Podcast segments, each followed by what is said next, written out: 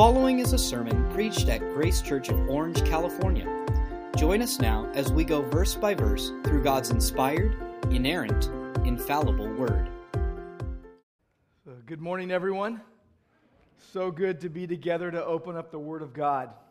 And we're thankful that you're here. And if you're new to Grace, we'd love to meet you. It's Easter today, and Easter is probably uh, the prime time all year, uh, besides Christmas or a funeral, when people are most open to the gospel. And people want spiritual significance. They're, they're looking for something, and they want something to put their hopes upon. They want to pin their hopes on something. Even this last week, as the Notre Dame Cathedral burned, there was someone in Scotland who thought that they saw an image of Jesus in the fire. And that might sound silly, but people are looking for things, and a lot of times they're looking for answers and they think they see those answers. Our minds can play tricks on us. That's why we need the objective Word of God. That's why we need the, the written Word of God. And the Bible tells us that, that God has revealed Himself and His will and His ways in His written Word. Hebrews 1 tells us this that in the past he spoke through the prophets in many portions and in many ways. That's the Old Testament. And then it says, But in these last days, he has spoken to us in his Son, in Jesus Christ. That's the New Testament. And there is a golden gospel thread throughout the Bible, it runs throughout the entire Bible. But the New Testament shows in living color exactly what happened. That Jesus died on the cross, that he was buried, that he rose on the third day, that he appeared to many, that he ascended to the Father, that even now he is interceding for us. And he has promised to return. And he is going to return with judgment for some and blessing for others. He will set up his kingdom, he will reign forever. And the thing that we need to be most concerned about is Christ's blessing and his judgment salvation or condemnation. Humanity divided, two groups, no middle ground. And the burning question really is how can we be saved from our sin and shame? And the answer is in the Word of God. It's not in our eyes playing tricks on us, thinking we see images in a burning inferno. What we see is that our sin brings us shame, but the Son of God brings salvation. And so, if you're able, I want to invite you to stand up with me right now. At, at Grace, we stand to read the Word of God in, in honor of God and His Word. And I'm going to be reading Romans chapter 10, verses 11 through 13. And it's about calling on Christ and how Jesus takes us from sin and shame to salvation. For the scripture says, Everyone who believes in him will not be put to shame. For there is no distinction between Jew and Greek. The same Lord is Lord of all, bestowing his riches on all who call on him. For everyone who calls on the name of the Lord will be saved. And Lord, we thank you for your presence with us. We thank you for your word. We thank you for your love and your mercy and your grace. We pray, Lord, that your will would be done during this time, that you would do whatever you want in our hearts, all for your glory. And we pray in Jesus' name. Amen.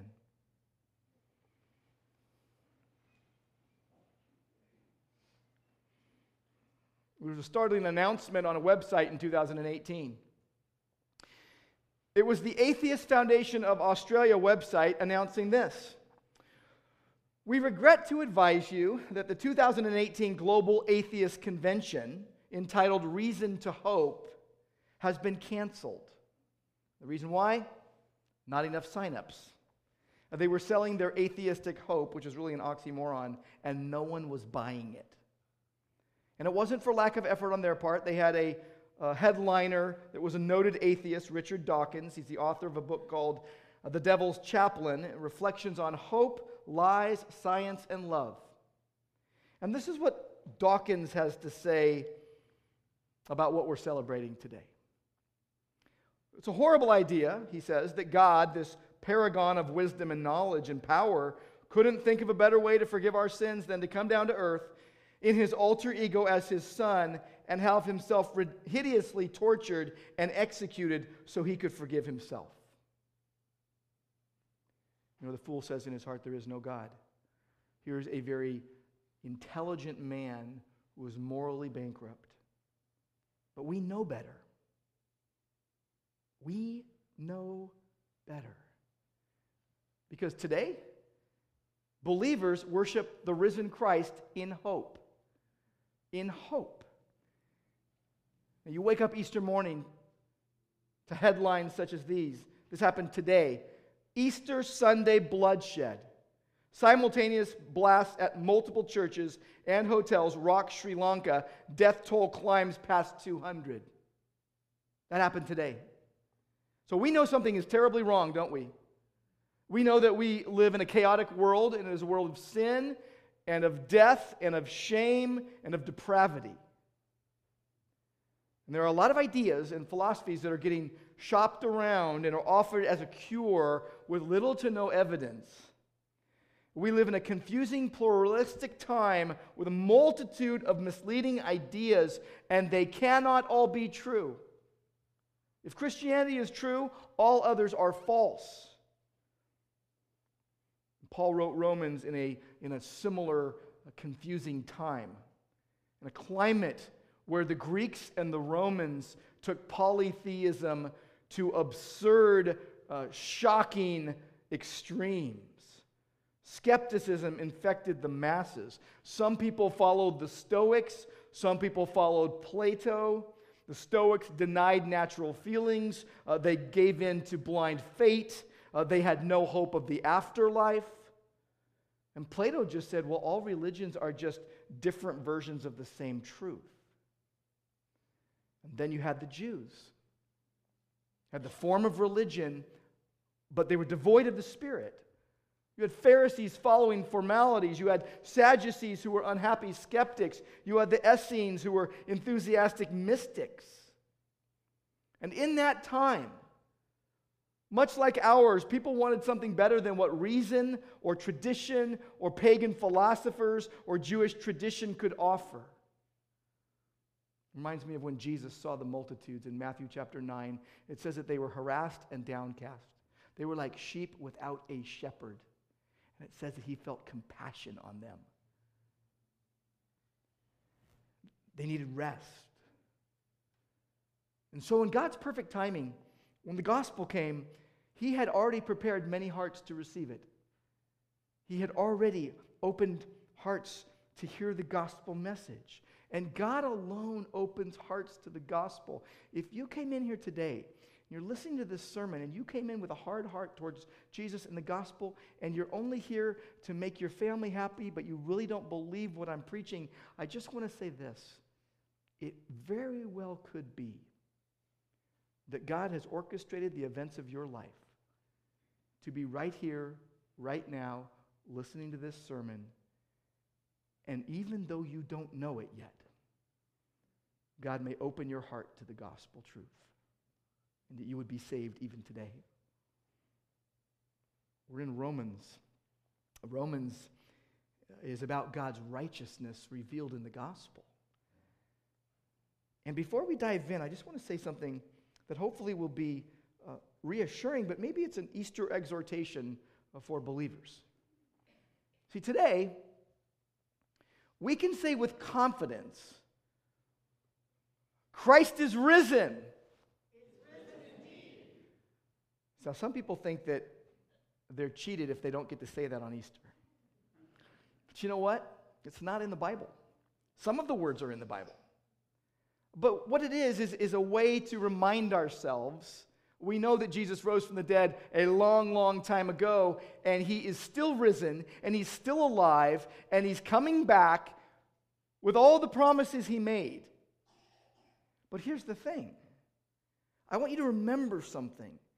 And I don't want you to remember you're wavering or you're wondering about the truth or whether it's true or not, and even you're wandering.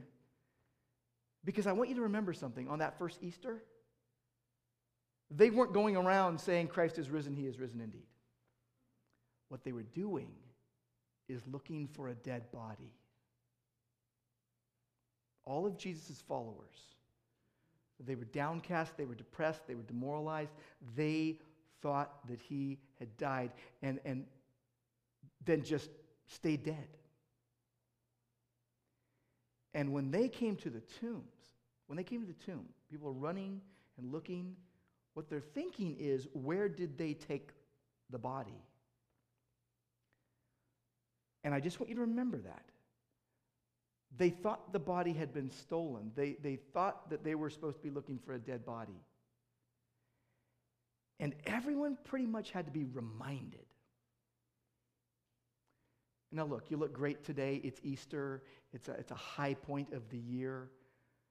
Today's Easter, tomorrow isn't. And you might not be so excited about He is risen, He is risen indeed tomorrow morning when you get to work, or when you get to school, or when you just wake up. Because every one of Jesus' followers had to have an aha moment. You go through Matthew, Mark, Luke, and John, and you know what you notice? All of them were expecting a dead body, and they thought that the body had been stolen. So they had to get this aha moment, which was, oh, it really happened. Oh, oh, it really happened. And they had to get it in pretty dramatic ways, like from an angel of the Lord.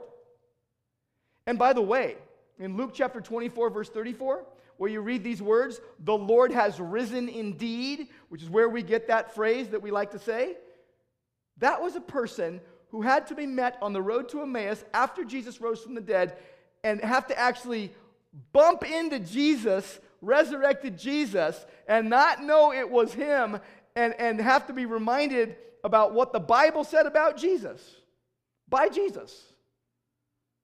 I, I just want to, to bring that to your remembrance here, to your, I just want you to be conscious of this because we need to know the truth and we need to, to to be reassured of the truth, but we also need to live the truth. Not just today, but every day of our life if we're a follower of Christ. The context of Romans chapter 10, verses 11 through 13 is salvation. And, and it's the idea that our sin brings shame, but the Son brings salvation. And in these three verses, you see three life changing statements about salvation. Let's look at the first. It's in verse 11. There is hope for whoever believes in Christ. There is hope for whoever believes in Christ. Now, false hope sinks us all the time. False hopes shame us all the time.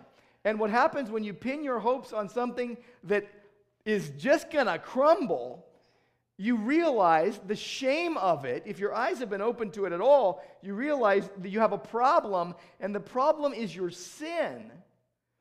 And by the way, if you say, well, can you tell me where in Romans it tells me that, that I'm a sinner? Well, I'll point you to Romans chapter 1, and you start reading. You won't go very far before you see that you're a sinner. And then you just go on to Romans 2. And then Romans 3 and 4 and 5 and 6 and 7, 8, 9, 10, and onward. And every chapter is going to tell you that. And every chapter is going to tell you you need a Savior. And the Savior is Jesus. Some of us, you know, our heads are harder than others, and we really need it to get pounded in. Verse 11 says, For the scripture says, everyone who believes in him will not be put to shame. I love it. You're reading the Bible and it tells you that the scripture says. You're reading the Bible, the scriptures, and it says the scripture says. It's about to quote the Old Testament in Isaiah 28, verse 16 specifically. But when it says the scripture says, what it means is God says, you have God's authority on it. It's perfect and it's powerful. And he's quoting the Old Testament prophet Isaiah, chapter 28, verse 16. And if you've been going through Romans with us, what you realize is chapter 9, verse 33 just quoted that verse. And you go on to 1 Peter chapter 2, verse 16, you're like, that same verse gets quoted there. This must be a really important verse. And here's what Isaiah 28 16 says Thus says the Lord, Behold, I am the one who has laid as a foundation in Zion a stone a tested stone, a precious cornerstone, a sure foundation. Whoever believes will not be in haste or disturbed. And by the way, in case you think this was just a New Testament idea, salvation has always been by grace through faith in the Messiah. It has always been by faith in that stone, Isaiah's tested stone. This is the prophecy of the coming Messiah. They should have recognized. Isaiah 49, verse 23 says, All who hopefully look or wait for me, and this is the Messiah speaking, will not be put to shame. But everyone who believes, that's the one who believes in Christ. Uh, this is a universal gospel call.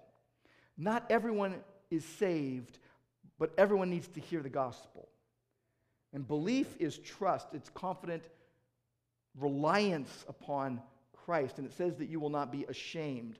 Now, that ashamed is a future expression looking forward to the day of judgment when the hope of those who have trusted in Christ will be proven to be true.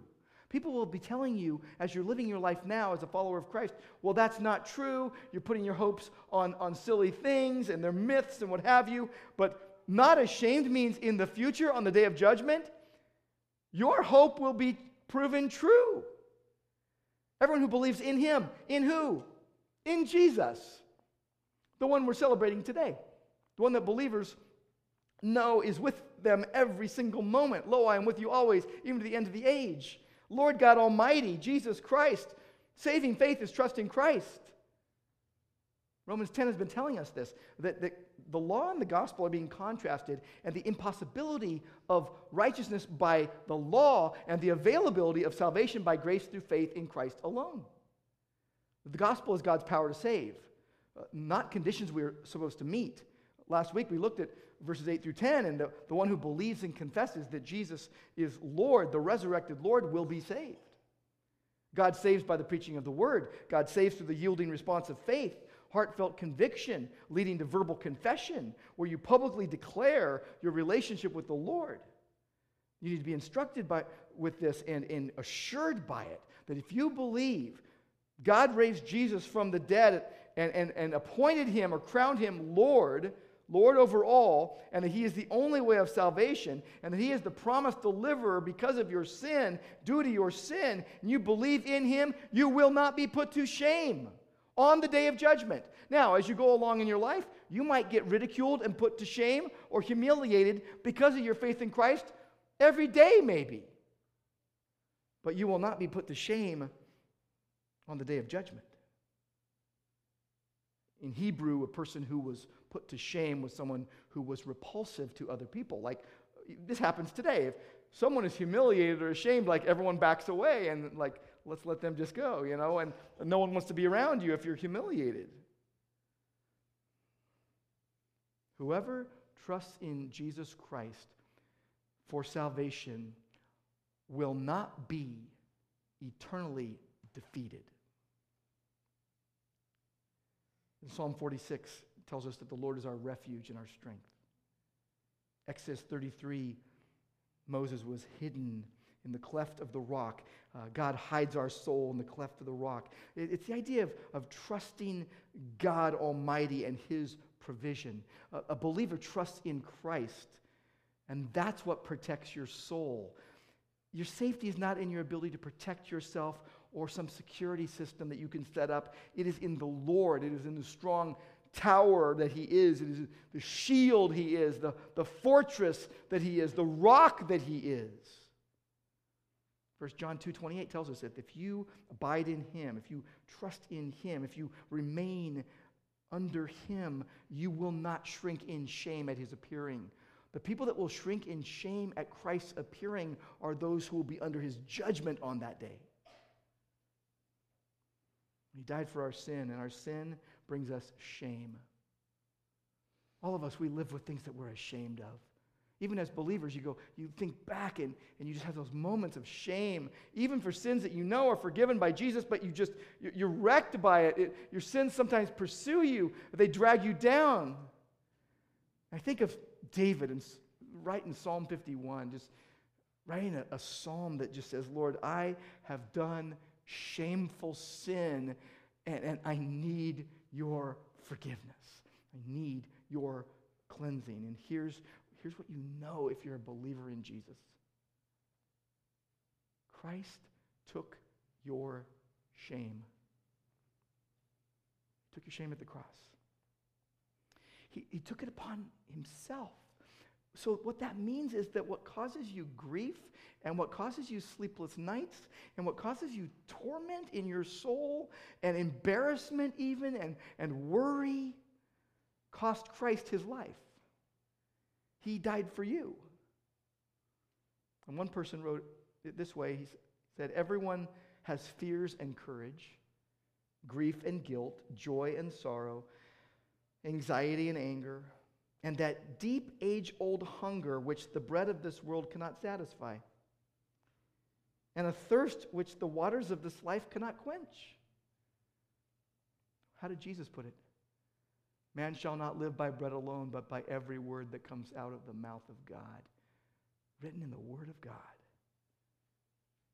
There was a fourth century person named Ambrosiaster who captured this idea of hope for whoever believes in Christ very well. Here's what he said On the day of judgment, everything will be examined, all false opinions and teachings will be overthrown and those who believe in Christ will rejoice. It will be revealed that what they believed is true, and what was thought to be foolish was wise. Because verse 11 tells us there is hope for whoever believes in Christ. Move on with me to verse 12, the second statement about salvation. Christ grants his riches to all who call on him. Jesus grants his riches to all who call on him. Verse 12 says, For there is no distinction between Jew and Gentile, between Jew and Greek, for the same Lord is Lord of all, bestowing his riches on all who call on him. Now, we read the bad news in Romans chapter 3, verses 22 and 23. And it, it said there that there is no distinction. But the bad news was this there is no distinction, for all have sinned and fall short of the glory of God that all people are guilty and headed for hell, and all will be judged on precisely the same grounds. There's no distinction among people. You don't run to Christ for refuge and salvation, you will be judged for your sin. No distinction. It doesn't matter your social standing, it doesn't matter your cultural background. It just isn't going to matter. It's going to matter what did you do with Jesus. But here's the good news in Romans 10 12. There is no distinction when it comes to receiving the riches that God grants on to those who believe in Jesus. That all who realize they're in trouble because of their sin and run to Christ for refuge, believing the gospel message, there's no distinction. So, whether how, how good you've been, how bad you've been, what side of the tracks you grew up on, what race you are, what economic level you're at, what social status you have, none of that matters at all. Isn't that awesome? There's no distinction. And the same Lord is Lord over all. If anyone is saved, they'll be saved by Jesus. If anyone is saved, they'll be saved by grace through faith in Christ alone. Righteousness is available to all through faith in Christ alone. There's no other way to be saved. God is going to make no distinction there. You either believe Jesus or you don't. But what do we do? We go around making distinctions all the time, don't we? Uh, some of you made a distinction this morning when you looked in the mirror and you didn't like the way you looked. Or you came to church and you said, Why did she wear that dress? Or why did that guy wear that jacket? Or why did that person look at me like that? We make all sorts of dis- distinctions between people. Welsh doctor turned preacher Martyn Lloyd-Jones, one of my favorites, preached once in Oxford, England, to a group of students. And after the sermon, there was a question and answer time, and one student got up. It was a brash, bold, kind of arrogant student, and he, he spoke with, with skill as a debater. And he first paid Dr. Lloyd Jones a compliment, a few compliments, and then he said this I have a problem with the sermon you just preached. And he said this it could have been delivered to a group of farm workers and any, or anyone else. Basically, like, how dare you come to Oxford and speak that way to us? And everyone laughed. The whole crowd laughed. And Lloyd Jones said this He said, You know, I see Oxford students as ordinary, miserable sinners like everybody else. with the same needs as farm workers or anybody else. And so I preached to you this way on purpose. We make distinctions, uh, differences between people, separations, and that can lead to divisions of people standing apart and, and dissension and stumbling blocks, hindrances. None of those things fosters fellowship in the body of Christ.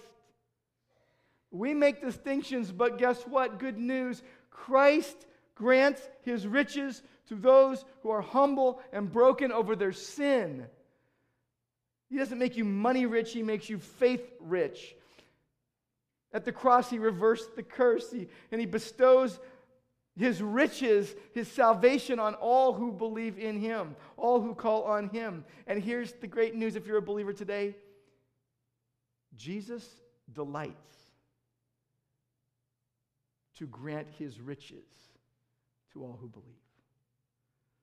Which means if you're a believer today, Jesus is delighting to grant you all his riches.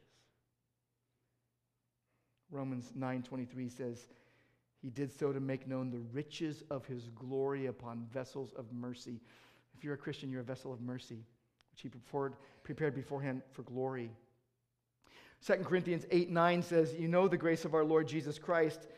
Though he was rich, for your sake he became poor, so that you through his poverty would become rich.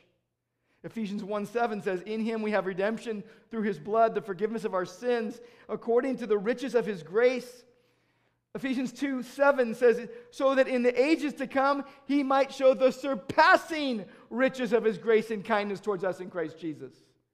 Ephesians 3 8 says, To me, Paul says, to me, the very least of all the saints, this grace was given to preach to the Gentiles the unfathomable riches of Christ.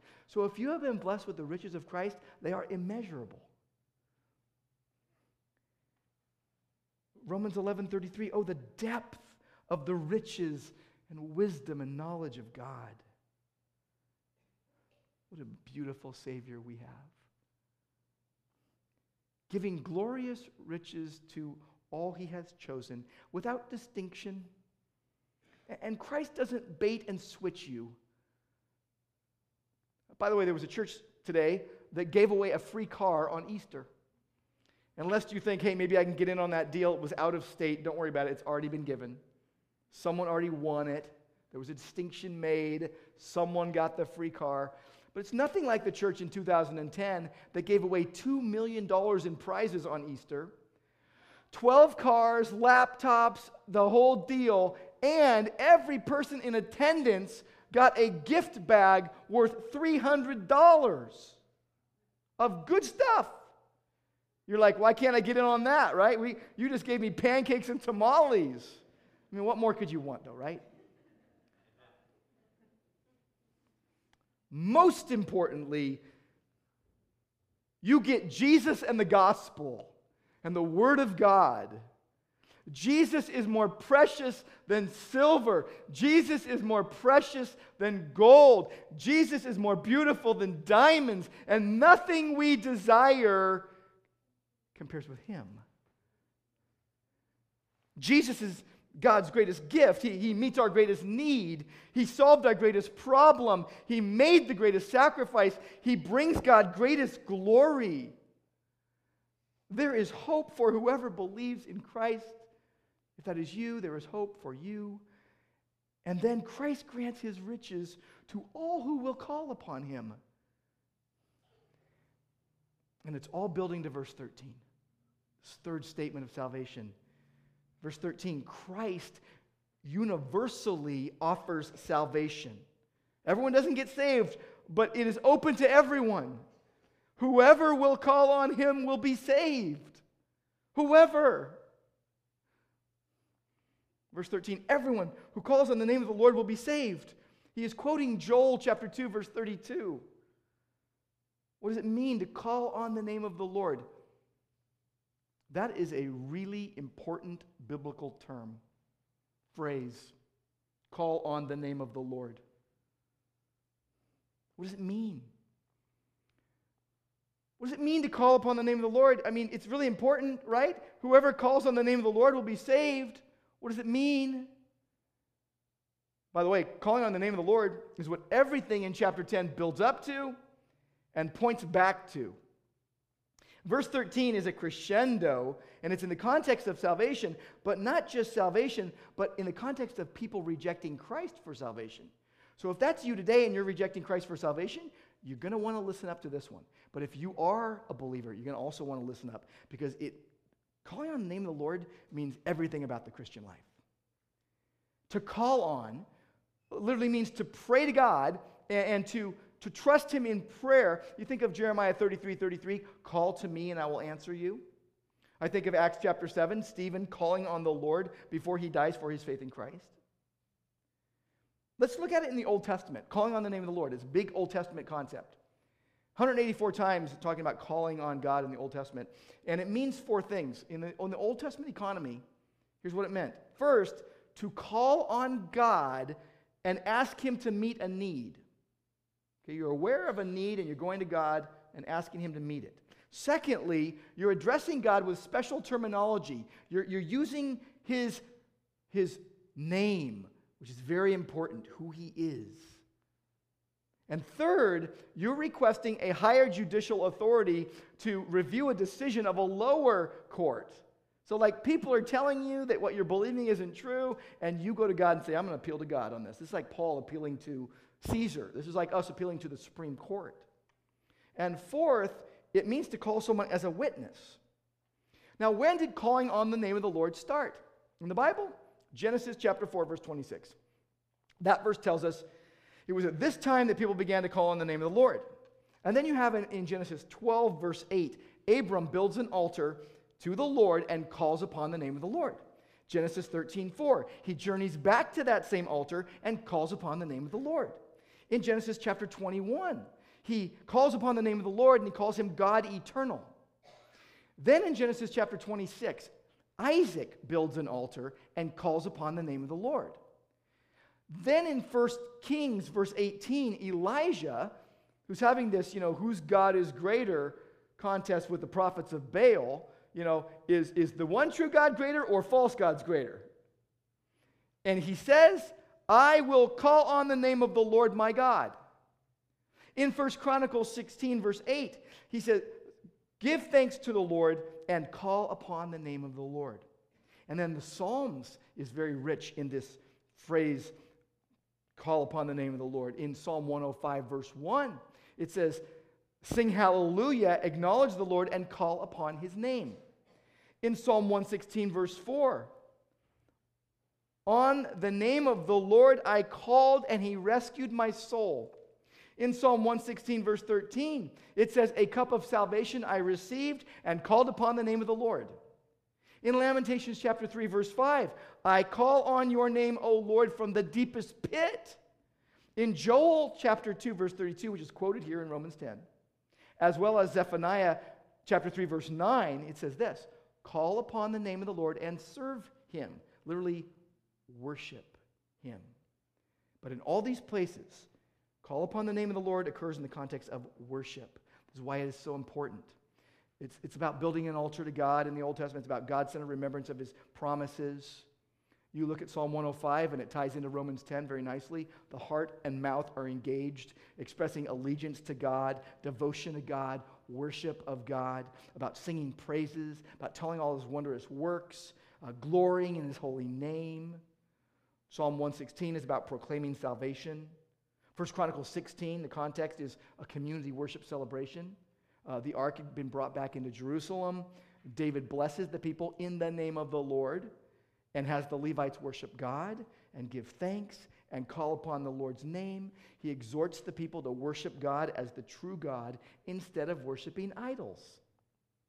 It's like when Paul said to the Thessalonian believers, I'm praising God that you turned to God from idols to serve the living and true God. Now, when Joel quotes, when Joel says, call upon the name of the Lord, he is describing something significant. He is describing the salvation of a remnant of people who were called by God and would survive the day of the Lord. Joel envisioned a time when this remnant would be saved from judgment because they called on the name of the Lord. And Paul is saying in Romans 10 Jesus is that Lord. Jesus is that Lord. In Zephaniah chapter 3, verse 9, it, he sees a day where God will gather the nations for judgment. And he will even miraculously change the tongues of the people so that they might call on the name of the Lord. And it says that they would serve him under a yoke. That is significant. In Matthew chapter 11, Jesus said, Come to me, all you who labor and are heavy laden. Laboring and heavy laden about what? With your sin. Your sin is weighing you down. He says, Take my yoke upon you, learn from me. I am gentle and humble in heart. You'll find rest for your souls in me. My yoke is easy, my burden is light. So the Old Testament is very rich with it, but the New Testament is rich, rich with it as well, because in the New Testament, when you see that phrase, calling on the name of the Lord, guess who it refers to exclusively? You want to take a wild guess? Always the right answer. Jesus. Jesus is the right answer. It's always applied and only applied to Jesus. So, this was the invocation of early Christian worship. It became shorthand for worshiping Jesus as God. That's important. Jesus is Lord, is saying Jesus is Yahweh, Jesus is God Almighty.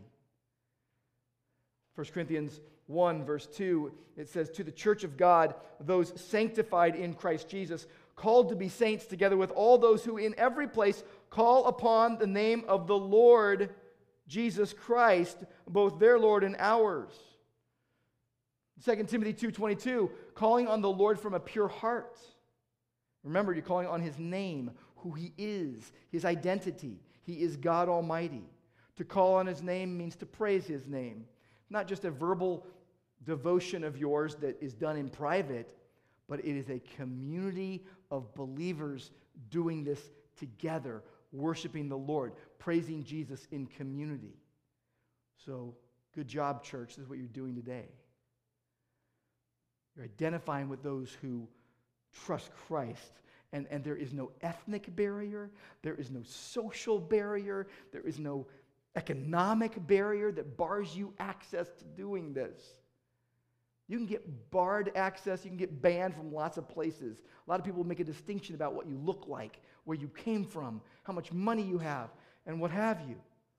But everyone who calls on the name of the Lord will be saved, no matter your past, no matter your present. People, I think, like to tell people that you need to like clean yourself up before you come to Christ. No. Trust in the Lord Jesus. Let him do the cleanup. Whoever depends on the Lord and not themselves receives salvation. Imagine that you're sick with a rare disease, disease, and, and you spend years, tons of money going from doctor to doctor to doctor, and you're trying to find a cure, and, and no one can figure it out. And then they tell you this you know, you're going to need to do this on your own. Treat yourself. How cruel, right? Most religions say essentially the same thing do it on your own. But not the God of the Bible, not God Almighty. Jesus saves whoever calls on him. Psalm 3 says, Salvation is of the Lord, it's from the Lord. And he doesn't need outside help, and he doesn't need your help. Jesus risen from the dead. That's the basis for our new life. It's the basis for our hope. It's the good news that we preach, the resurrection. Romans 1 4 says, Jesus appointed the Son of God in power by his resurrection from the dead. I love in Acts chapter 10, uh, God sends Peter uh, to talk to some Gentiles. And Peter opens his mouth and says this Truly, I understand that God shows no partiality. As for the word that he sent to Israel, preaching good news of peace through Jesus Christ, he is Lord of all. You yourselves know what happened. They put him to death, but God raised him on the third day and made him appear, and he commanded us to preach to the people and to testify that he is the one appointed by God to be judge of the living and the dead. To him, all the prophets bear witness that everyone who believes in him receives forgiveness of sins through his name. There you have it. You want the gospel in a nutshell? It's Jesus died for you. Jesus died for your sins. Jesus paid the penalty you deserved. If you fail to understand this, you will not be saved. Biological life requires air, about 80% nitrogen, about 20% oxygen, or you die. Take a deep breath, really quick. Ah, we're alive. But eternal life requires faith in Jesus Christ, crucified, risen, reigning, and returning, or you will be under God's wrath forever. You will either have glorious hope or gruesome ruin. So here's what I would say to you today transfer all your hope from your hands into Christ's. Anyone can do it, no distinction, level ground at the foot of the cross. Everyone, good or bad, who calls on the name of the Lord, you recognize who Jesus is, you will be saved. You'll be blessed forever by God.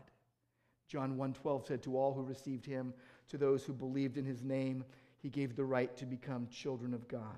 You need to surrender to the lordship of Jesus Christ. Make a dramatic switch of allegiance. Confess Jesus is Lord. Rank him above all else. Cease to be your own master. Become his bond slave. Rest your weary soul on Christ. Christ meets you at your point of need. We are guilty before God. Our sins brought us shame. We hide our faces from God. We live in fear of punishment. And Jesus paid the price to set us free from guilt. At the cross, he bore our shame. He conquered death and fear.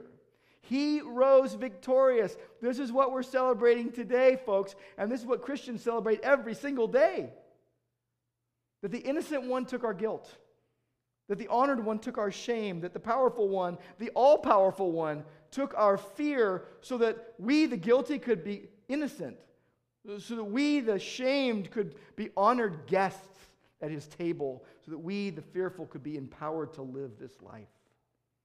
Turn from sin and call on him.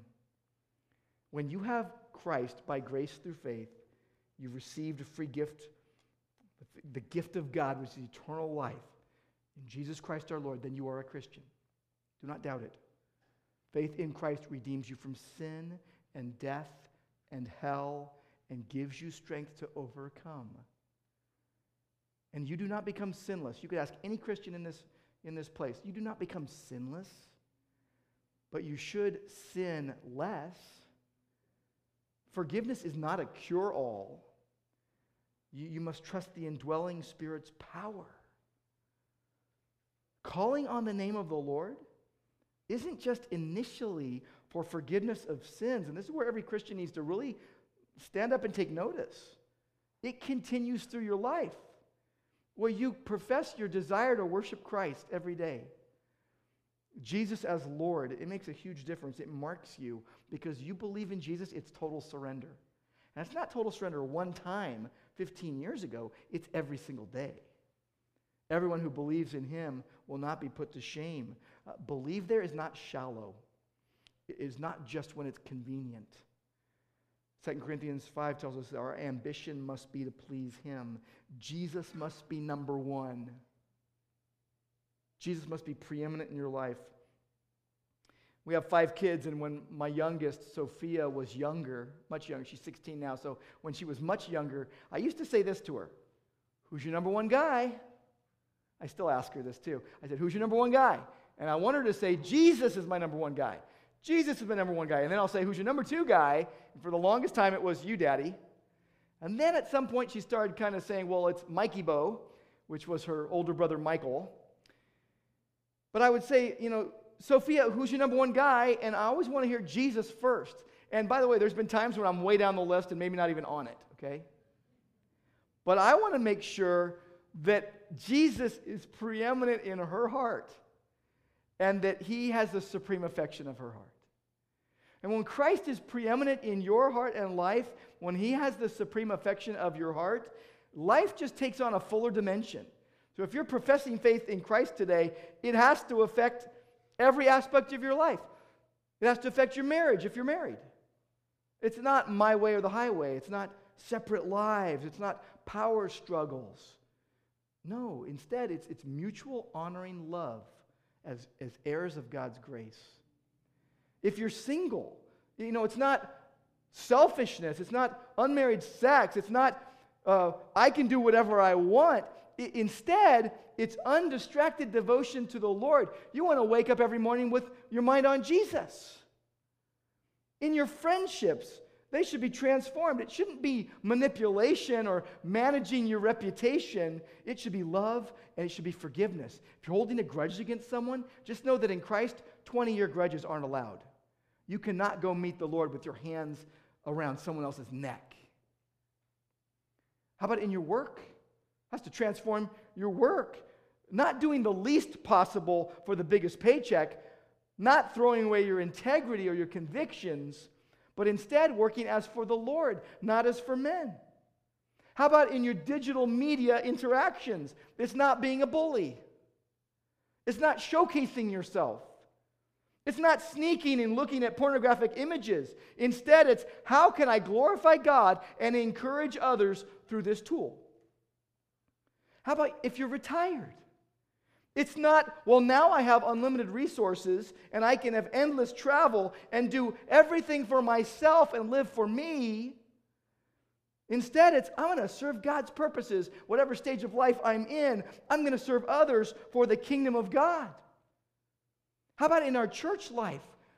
We love one another, but there should be no divisions then. As we grow in grace, we should make less distinctions. We should be more accepting of people. We need to be fixed on the supremacy of Christ and the glory of the gospel, and on evangelism and discipleship. That in everything we do as a church, the word needs to be central and, and point people to Christ, not works. And how about in your life? How about in your life? You know how Jesus said that really tough saying about how you need to die to yourself? I think sometimes we get some weird idea in our head that Jesus died for me to showcase myself. Jesus didn't die to showcase your selfishness. Jesus didn't die to cultivate your pride. Jesus didn't die to coddle your sin. Jesus didn't die to carry out your political, economic, or social cause. He died to set you free so you'd rejoice in his immeasurable riches, that you would be set free from enslaving sin, that you'd glorify him in your life. He died to give you his righteousness so that you would rest in him with deep love and humility. He died so that you would not live for this world, but for the one to come. Showcase Christ. Call on him. If you're a believer, that's ongoing dependence deeply love Jesus. Be radically surrendered to Christ as a person who is gradually being transformed. Tim Keller tells what it's like to know a Christian. I think you'll relate. He says it's like traveling in the mountains and it's cloudy and raining, and the rain stops and the clouds part, and towering above you is this magnificent peak. But then the clouds roll in and it vanishes for a while. This is like your old self and your new self as a Christian. Your old self is crippled with anxieties, the need to prove yourself, bad habits you can't break, many sins, entrenched character flaws. And the new self is you liberated from your sins. Always a work in progress. And sometimes the clouds of the old self make it almost invisible. At times, the clouds part, and, and you see the wisdom and the love and the courage of which you are capable in Christ.